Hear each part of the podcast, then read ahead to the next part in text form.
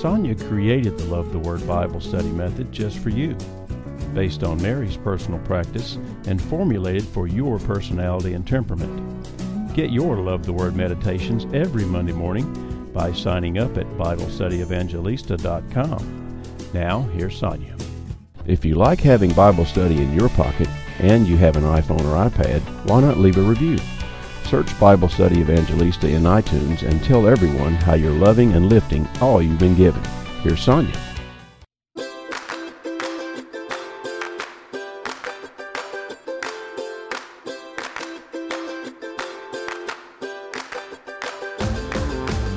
So I imagine you noticed that there was not a show last week, and I have to tell you that's the first time I've ever done that, where I was prepared to record the show and just had this, I don't know, like a pinging from the Holy Spirit over and over to just wait. So I did, and I believe I understand why, and you're going to reap the fruit of that as I have this past week. So let's just jump in. We have been talking about Matthew 18 and the bookends of his teaching that involved live parables in children.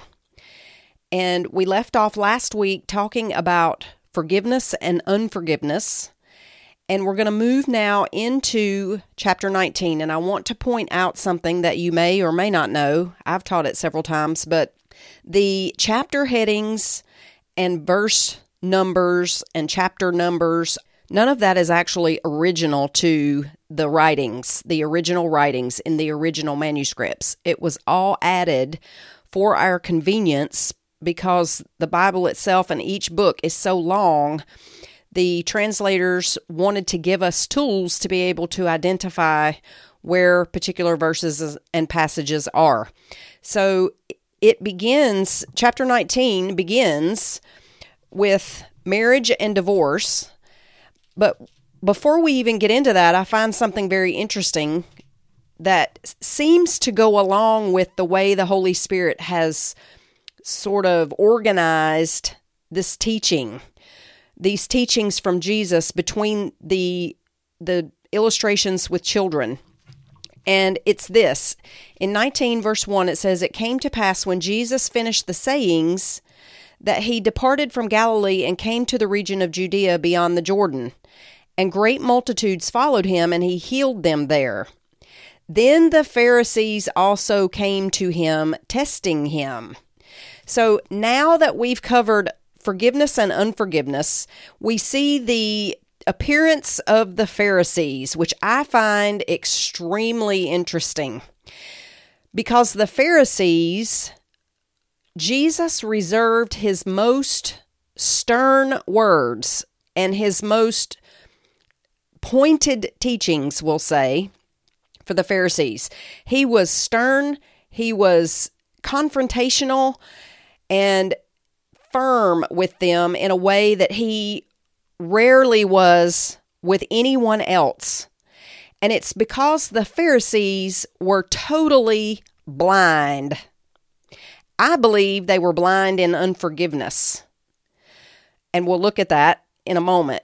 But this whole entrance of the Pharisees it, it makes perfect sense. In fact, I almost I, I looked for it because I thought, okay, this whole forgiveness unforgiveness thing, I have realized over the course of 200 consultations now between COVID and now, those one-on-one consultations, I have to say that a, a very large chunk involve people who are physically ill in ways they they don't understand and who are blind. We all are blind. I don't mean to point fingers here, but we all are blind.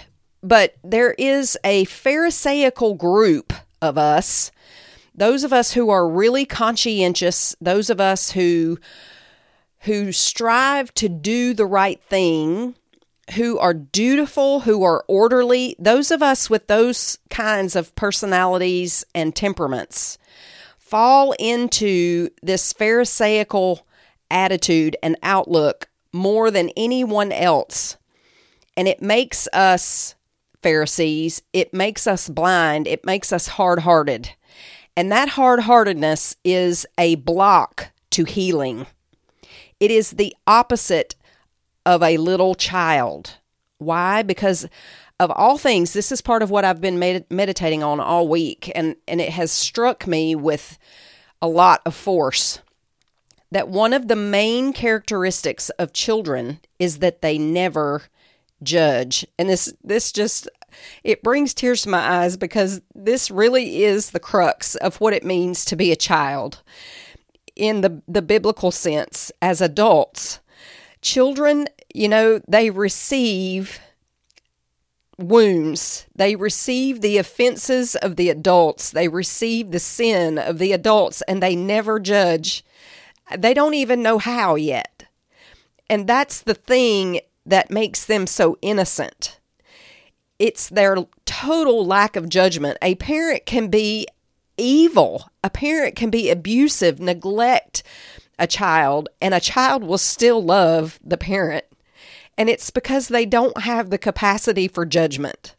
And I don't mean judgment in a in a an evaluation kind of way, in the the way of making decisions de- with detachment. I mean judgment in the way of condemnation and contempt. Children just don't have that.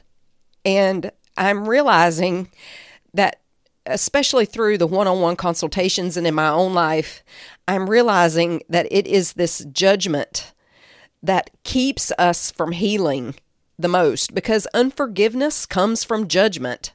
It comes from judgment for other people. And when we can't forgive ourselves and we are wrapped up in this Pharisaical attitude, then it's because we have made judgments about other people that are actually true of ourselves.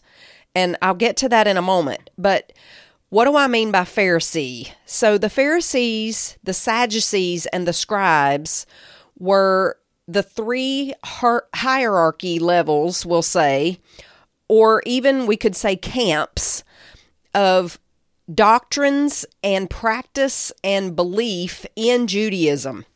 So the Pharisees were orthodox, and that's the thing about them that it should have led them to this deeper knowledge of complementarity and and receptiveness and love that Jesus is about to teach in his teaching here on marriage and divorce and celibacy. But what happens to us is when we have right doctrine, we're very proud of it and we judge other people when they don't have it. So the Pharisees were the orthodox group of the, the hierarchy in Judaism. The Sadducees were more laissez-faire. They they had removed entire chunks of the scriptures in favor of their pet teachings. And so they were not orthodox, but they at least did practice most of Judaism. And so they were sort of, we could say, a group if we were going to draw a parallel, we could say that Catholicism is similar to Pharisaism in its most orthodox, and the Sadducees were somewhat like the Protestants, who may or may not we don't know i didn't i didn't i didn't even know that i was missing a whole bunch of important teachings. I didn't have the teachings of the church history. I didn't have the teachings of the church fathers. I didn't even know that stuff existed until I did. And once I did, I just was like really shocked. I was shocked. And so I, I'm not I'm not making a hard and fast category. I'm just sort of trying trying to draw a parallel to help you understand how these two groups kind of fit together. The scribes were an educated class who studied the scriptures and they served as copyists and editors and teachers and lawyers, even. They and remember that the scriptures for them would have been the Old Testament, particularly those first five books, the Torah or the Pentateuch. That would have been their Mosaic law. And so they were involved in studying that and copying it, editing it, teaching it, that kind of thing. So these were the Pharisees, the Sadducees, and the scribes were all educated people in Judaism. The Sadducees mostly came from the leading families of the nation, the priests and the merchants and the aristocrats, and the high priests and the most powerful members of the priesthood were usually Sadducees because they came from it's believed, that line of Zadok, the high priest in the days of David and Solomon.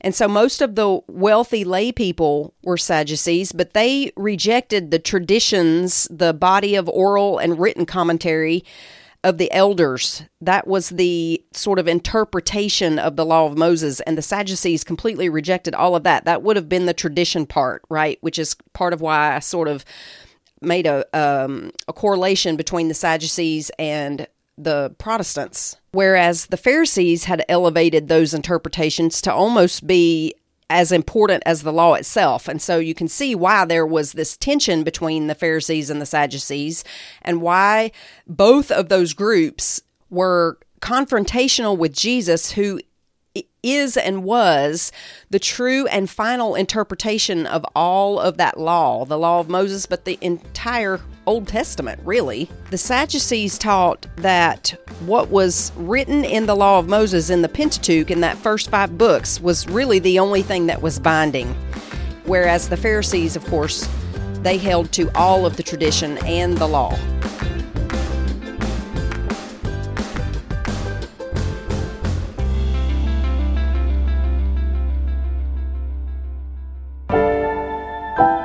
You are listening to the Sacred Healing 1230 podcast because love heals.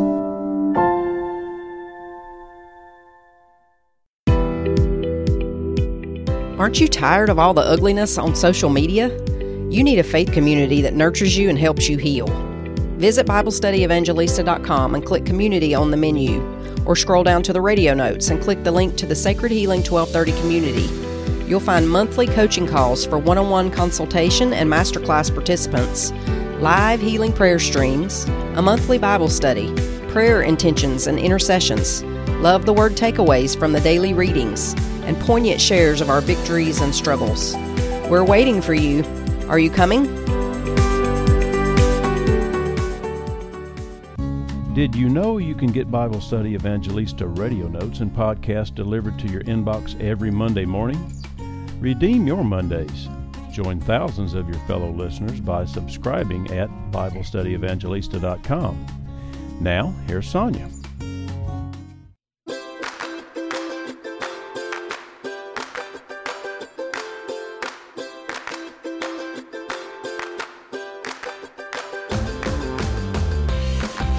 Spent all that time explaining the Pharisees and the Sadducees and the scribes because I want you to understand that it was this sort of attitude of superiority that that proceeds from judgments that caused the Pharisees, the Sadducees, and the scribes to be so closed to their own healing and the healing of other people all of the healing that Jesus did, they were offended by it. And how can you be offended by someone else's growth in healing and in virtue and in holiness?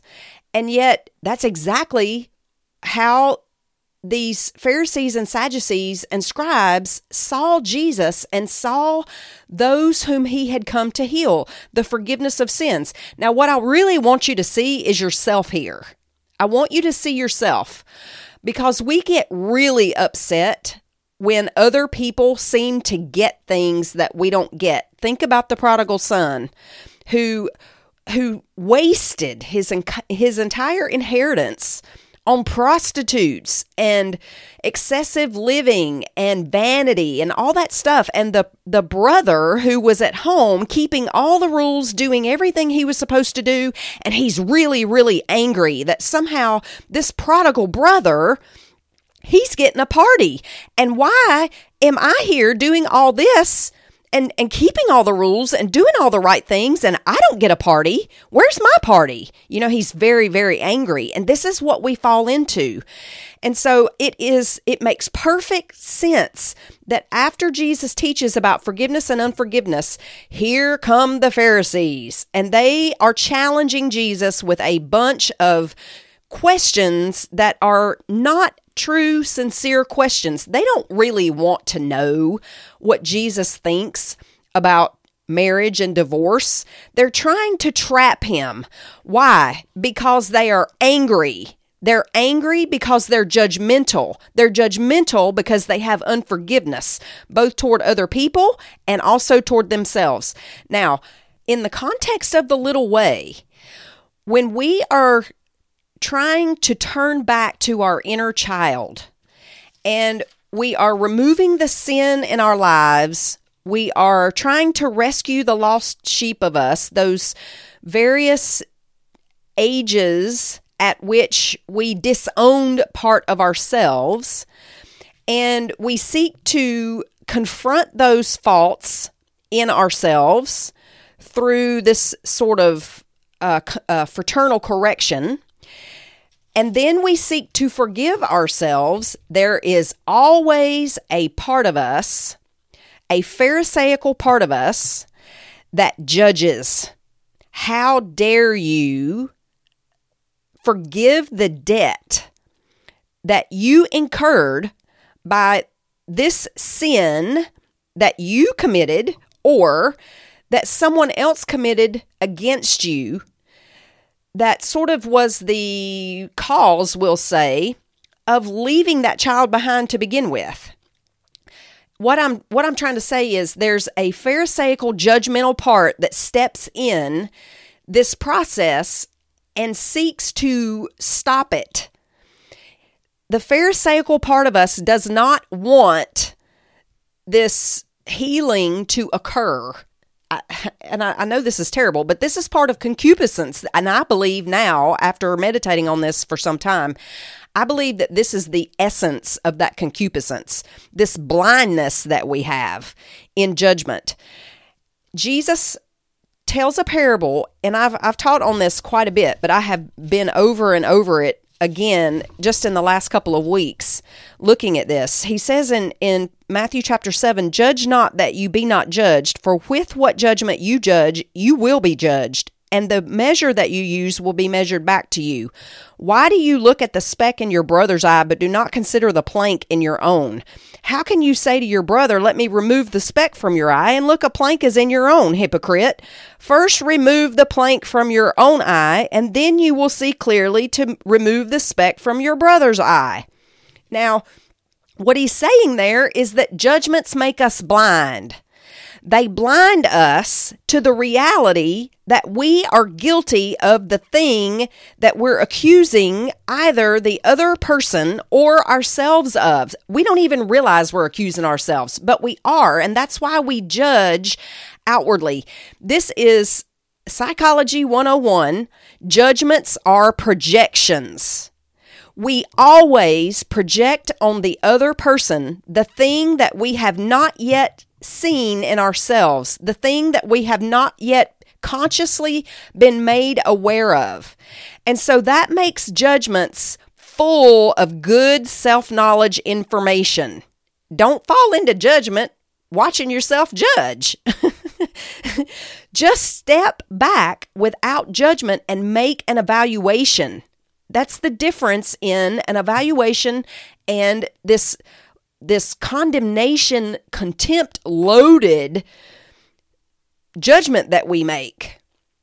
And so, my challenge to you here, and the challenge that, that Jesus is really confronting the Pharisees and the scribes with here in chapter 19, is this idea of unforgiveness and judgment. Judgment causes us to, to be unforgiving. We're not forgiving of other people because we can't forgive ourselves. So, what is it that you're judging yourself for that makes you judgmental of someone else? That makes you blind and unable to be healed. Blind to the, the little child in your past and even disgusted with it.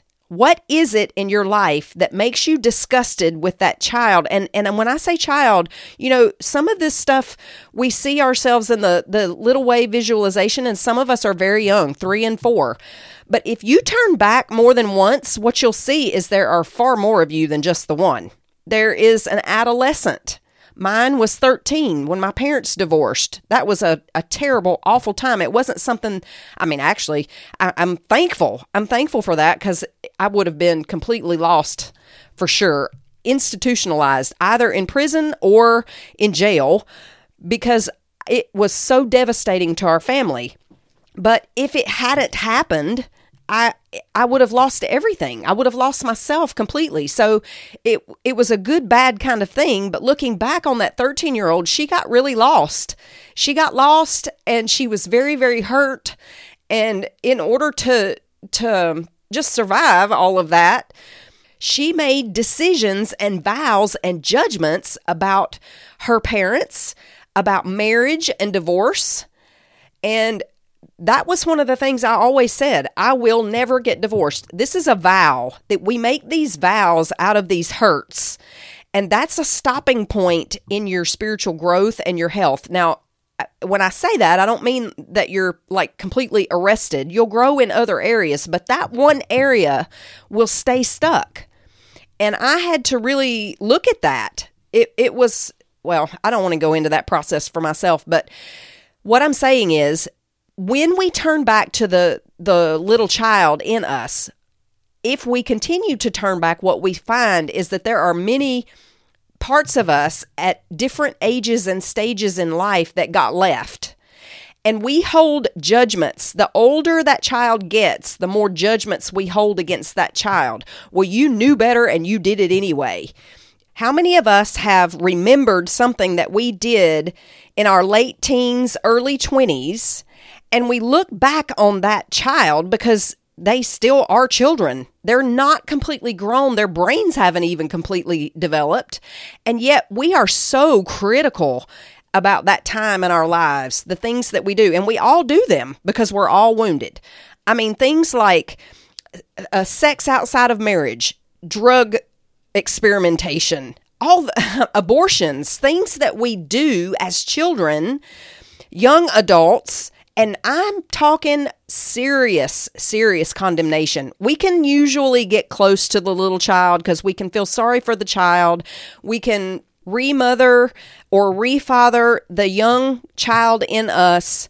But when it comes to adolescence, young adulthood, and even adulthood, we have a lot of judgments that we're holding against ourselves. And those judgments that we make against ourselves, we project onto other people.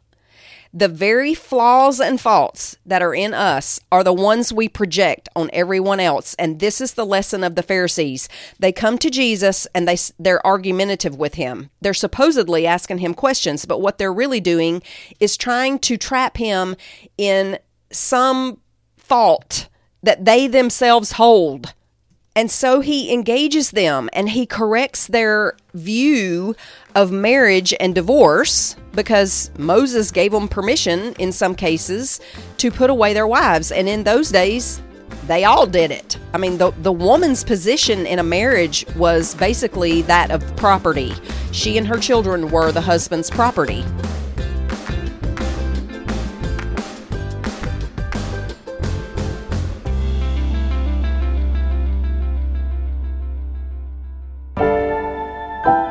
You are listening to the Sacred Healing 1230 podcast because love heals.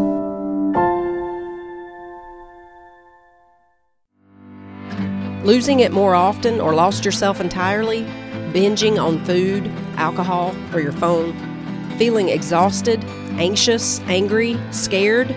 You've done all the novenas, all the consecrations, adoration, daily mass, Bible study, therapy, and deliverance prayers. Why has none of it given you permanent relief? Does God not care? He does care. But you can't feel it because you need to be cherished. You need to be healed. In Sacred Healing 1230, I teach you how to live authentically from the holistic love of God and the power of Mark 1230 heart, soul, mind, and strength. I teach you how to be cherished. I teach you how to guard your peace. I teach you how to love authentically. Teach you how to heal deeply. I teach you how to feel better. Because you can only love God with all your heart, soul, mind, and strength if they are healing and whole in Him. The love you were made for is only a mouse click away.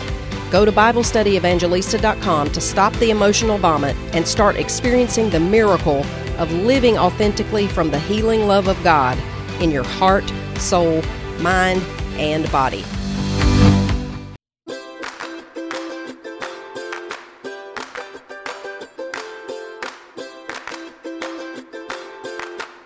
A woman and her children were the husband's property. And if you think about the whole Pharisaical attitude, they felt that they possessed Judaism. They felt it was theirs. And how dare Jesus for coming in here and trying to correct our view of God as a loving father. They did not have that view. They had the view of this punitive, mean, revenge or vengeful type God. And lots of us with Pharisaism have that view of God. And of course, you know, we want to look back to those Old Testament scriptures and say, well, that's what they say. They say that God is wrathful and he's vengeful and that we will pay. And and that's true, but you have to understand that there is something called a a divine pedagogy, which means God teaches in stages. And what I'm coming to realize is that the sword that pierced Mary's heart so that the thoughts of many hearts could be revealed was that sword of redemptive suffering that she was willing to undergo with Jesus because until that happened on the cross and and by the cross through Mary and through Jesus until that redemptive suffering the chalice of that suffering was completely drunk to the last drop there could be no illumination of this type this type of psychological truth and reality that we project all of our own judgments onto other people. This was true collectively in the Old Testament. The whole people saw God as a punitive God. That is a projection because they themselves were some of the most punitive. Now, of course, this is these lessons were taught to them through their scriptures and through their writings, but I want you to see that these are stages of teaching and stages of growth. We all in striving to keep the the rules will say and the laws of God and striving to obey him once we get a little bit proficient in that we are always judging other people who aren't doing it. I just smoking comes to mind. I remember when I quit smoking everybody everybody who smoked was suddenly just you know what's wrong with you? Everyone who comes to a modicum of faith and begins practicing and obeying turns to judge his brother and sister, particularly particularly those who are outside of faith, for not having any. We do this all the time, but I want to, uh, what I'm trying to say is we do it collectively as well. And so there were judgments that the Pharisees and the Sadducees had that were not actually wrong because they were keeping the law, but they were meant at this point, once Jesus came and he was trying to, to lead them into something deeper, which is this complementarity of self donation of love illustrated through this discussion in marriage, that's what he was trying to lead them to. This deeper love. It the the rules and the obedience are simply meant to be the foundation from whence we can go deeper with other people, with ourselves and other people. When we get healed of these judgments, when we can forgive ourselves and other people, and sometimes even God. A lot of times our judgments are actually held against God. We're very angry at God. Lots, I would say almost every one of us. Every one of us. If this is not something you have ever thought about before, please take a moment. How angry at God are you? Now, God, the Bible says, only does wondrous things. And so inherently we know that we have no right to be angry at God, and yet we we are because of some of the things that he allows. He allows very deep hurts, especially when we're children, when we can't defend ourselves, when we don't have these sorts of judgments. And so we get angry at God. But what I'm trying to suggest and what I want you to start thinking about is where are you angry at yourself and projecting that anger on God? Because it's our own guilt that we're projecting on God. Julian of Norwich said, There is no wrath in God. That is my own understanding that I have come to through the scriptures as a whole, not proof texting from the Old Testament or even the New Testament, because it is clear through Paul and through Jesus there is now no condemnation. There is now no judgment. The condemnation we're feeling is against ourselves and we're projecting it on other people and we're projecting it onto God. God is not judging us.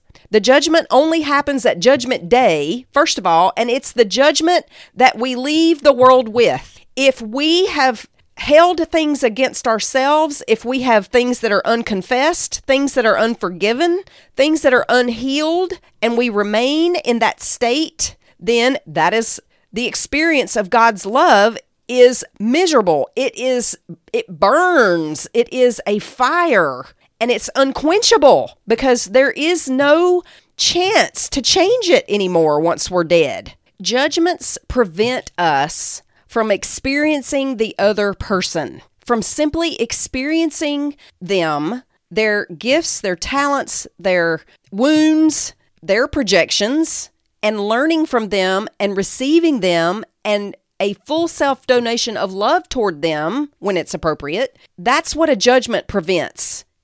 It is a block. It is a huge block. I would say next to unforgiveness, it is the number one block to healing. Judgments are always projections. Step away from your judgment dispassionately, detach yourself from it, and see if you can discern with the Holy Spirit who you're really judging. What are you really judging? Because it's not the other person, although that is true, but it's usually it's it's something in us.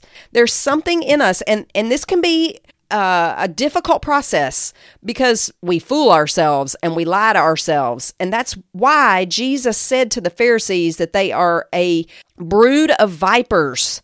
They are full of this darkness and this enmity. They are a an a whitewashed tomb.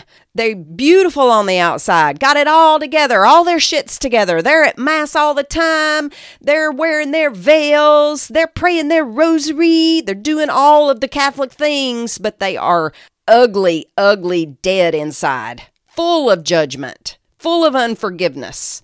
And because they can't see it in themselves, they're projecting it on God, on their neighbor, on everyone else. And we do this collectively. We do this collectively too. I think my next series is going to be some something like that. I don't know. But Jesus before he goes into this teaching about complementarity in marriage and the indissolubility of marriage, the one flesh, before he goes into that, he's confronted by these Pharisees. So before we can receive our spouse, or let's just bring it down individually, before we can fully receive ourselves, we have to see this Pharisaical element in ourselves and confront it because only then can we receive the other.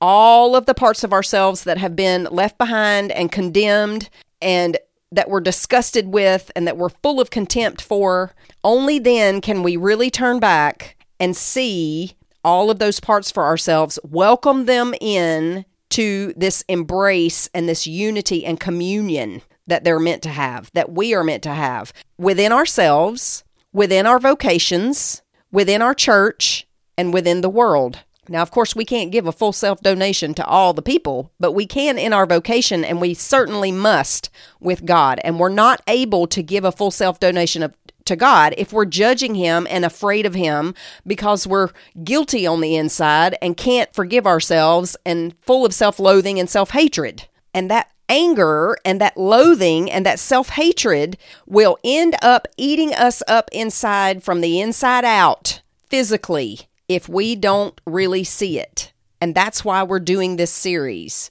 So, part of turning back to in the little way and being converted as a child is to go back to the time of innocence where there was no judgment. We don't judge the younger parts of ourselves. We don't judge other people because we realize that we're actually holding judgments against ourselves and we need the Holy Spirit to help us pull that beam out of our eyes so that we can see clearly to experience the other person and to simply love the other person. Now, in saying that, I am not negating everything else we've said about boundaries because I don't judge you, I experience you. And if my experience of you is habitually destructive, I will place boundaries that protect both you and me. It's not either boundaries or forgiveness or lack of judgment. It's boundaries plus forgiveness plus detachment from judgments. Once we have detachment from the judgments, we have good boundaries. Once we have that, we are able to enter into communion. We're able to enter into relationship. But until we've done that, our relationships are going to be a mess. We're not going to have communion either within ourselves or with other people or with God because we are hanging on to our judgments.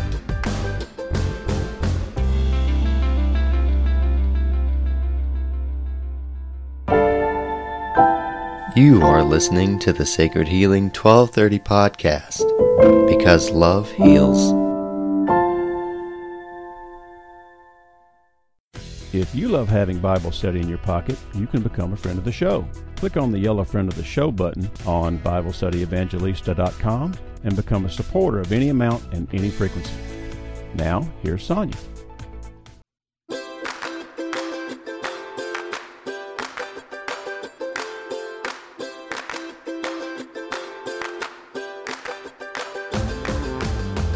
Once we really start getting serious about seeing our judgments and about probing those with the Holy Spirit, about seeing the faults within ourselves that we're projecting on everyone else, once we get serious about that, what we discover is contradictions within ourselves. I want to do X, but instead I do Y. And the older we get, the more baffling and shocking and irritating and humiliating those contradictions become. And that's exactly why God allows them, actually. So stop being blind to that. Stop pushing it away. Stop refusing to see the contradictions in yourself and simply embrace the fact that because of concupiscence, you have contradictions. Part of you wants to do all the right things, and some of you wants to do the wrong things. And what you discover is that desire to do the wrong thing in certain situations with certain kinds of people. That's not just a character fault that you can muscle your way through just with obedience. It's not just a character flaw or a part of of a bad habit that you need to fix. It was formed in you from the time of, of your development. It is part of your personality. And you can't just rip it out. It can't be ripped out. And so, because we sense somewhere that it cannot be ripped out, that it is actually part of who I am, and it is such a scary part. It's a baffling part. It is a heartbreaking part. Why do I do the things I don't want to do? Why do I want to do the things I don't want to do? Why do I have this contradiction? Because it was formed in you and it's part of your personality from way, way back, little, little way childhood. And you must confront that part of your personality. It's a dark part. Sometimes it's called a shadow part, but it is sometimes even deeper than just the shadow because the shadow really is just the things that contradict the persona, the mask that we put forth. These things that I'm talking about are so deep, they actually are part of our personality. And so they cannot be split away from who we are. They must be confronted, they must be seen in all of their darkness and embraced, not allowed to rule us, but at least seen and acknowledged only when we see and acknowledge those really ugly, dark parts of us without letting them rule. They have to have boundaries, right? But only in seeing them and acknowledging them and even embracing them are they finally, do they finally lose their power? They lose their power to make us do things because suddenly we see them for what they are. It's the same old story as the Garden of Eden again. The snake is simply trying to keep us from seeing it, and so it distracts us with projections. It distracts us with all kinds of things to keep us from seeing that that snake is actually part of me. That snake is part of my personality. It's not simply a character fault. It's not something that I can simply obey my way out of. It's part of who I am. And if I if God were to rip that part out of me, I would shatter into fragments and never be able to recover myself again. My psyche would be split irretrievably and irreconcilably. And so he doesn't rip it out. He doesn't scrub it out. What he does is he brings light to it and he wants us to see it. That's why he kept saying to the Pharisees they were blind. They were blind. Let us not be blind anymore so that we can enter into this communion that Jesus is about to teach us about.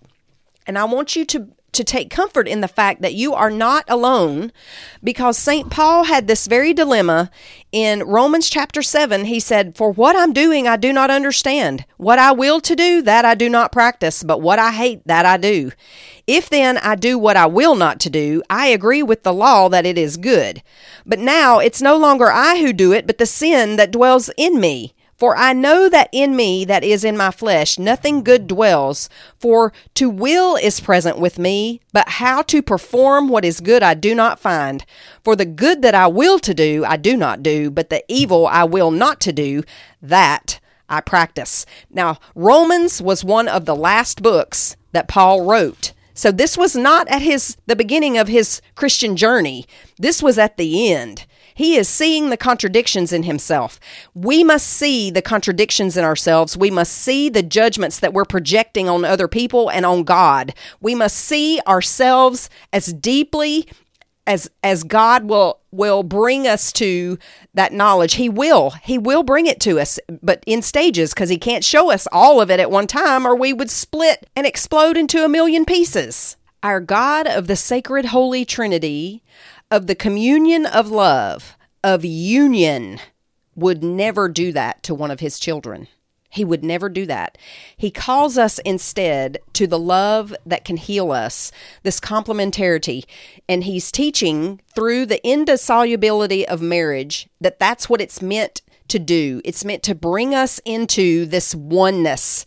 It is visualized through the oneness of the two that become one flesh, but it's also a communion that is imaging the communion of the Trinity. It is a complementarity. It is a, I have a fault here, but you have a strength there. You have a fault here, but I have a strength there. I have a personality flaw that cannot be removed. It must be confronted. So I need you to see it in myself. And you have a character or a personality darkness we'll say that you need me to help you see. See the complementarity? This is why our relationships are so difficult because we're all projecting onto each other all the stuff we don't want to see about ourselves. Now, the Pharisees' questions are about marriage and about celibacy, or at least Jesus teaches about celibacy, but these are just outward signs of an inward reality.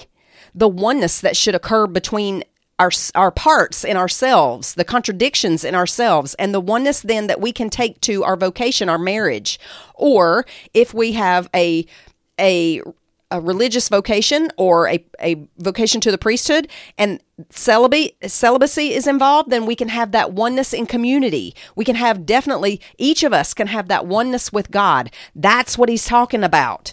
And so in the marriage vocation, I want to read something out of the decree on the apostolate of the laity by Pope Paul VI back in 1965. He says, Since the creator of all things has established conjugal society as the beginning and basis of human society, and by his grace has made it a great mystery in Christ and the church, the apostolate of married persons and families is of unique importance for the church and civil society. Christian husbands and wives are cooperators in grace and witnesses of faith for each other, their children, and all others in their household. They are the first to communicate the faith to their children and to educate them by word and example for the Christian and apostolic life. They prudently help them in the choice of their vocation and carefully promote any sacred vocation which they may discern in them. It has always been the duty of Christian married partners, but today it is the greatest part of their apostolate to manifest and prove by their own way of life the indissolubility and sacredness of the marriage bond, strenuously to affirm the right and duty of parents and guardians to educate children in a Christian manner, and to defend the dignity and lawful autonomy of the family. They and the rest of the faithful, therefore, should cooperate with men of good will to ensure the preservation of these rights in civil le- legislation and to make sure that governments give due attention to the needs of the family. This mission, to be the first and vital cell of society, the family has received from God. It will fulfill this mission if it appears as the domestic sanctuary of the church by reason of the mutual affection of its members and the prayer that they offer to God in common, if the whole family makes itself a part of the liturgical worship of the church, and if it provides active hospitality and promotes justice and other good works for the service of all the brethren in need. Christian families can give effective testimony to Christ before the world by remaining faithful to the gospel and by providing a model of Christian marriage through their whole way of life. And it must begin with us. Our role with one another is to get each other to heaven. That's true in a marriage vocation. It's true in religious life. It's true in the priesthood. It is true for every one of us that we must turn back to the child in us, remove the sin, go back for the lost sheep, confront the sin in ourselves and the unforgiveness in ourselves, forgive those who have offended us. Sometimes we even need to confront the people who have offended us. But either way, if we do this well, if we go deep enough with Jesus into the Pharisaical parts of ourselves, into the Pharisaical parts of our lives and our judgments and our unforgiveness, if we go deep enough with Him and we truly see the beam is removed, we can see clearly ourselves, we can see clearly the other person, and we can actually enter into communion and unity, both with God, perhaps with celibacy if we have a religious vocation, but definitely within our marriages and families this is the wound of the world. The projections, the Pharisaical projections and judgments and contempt that we lay on other people because we're full of it ourselves. We lay it on God. We lay it on our children. We lay it on our spouses. We lay it on our priests. We lay it on everyone else. And because it's so hard to see in ourselves that what I really want to do, I don't do. I wish I did. But man, where does that come from, Lord? How can that be healed in me? What do I need to see that I have not seen before? Show it to me. Speak, for your servant is listening. That is the way we go back. Next week, we're going to talk about, we're going to wrap up this little way series and we're going to talk about practical other ways, although all this is practical, isn't it? We're going to talk about other practical ways that we can seek to be little with St. Therese specifically. I'll see you then.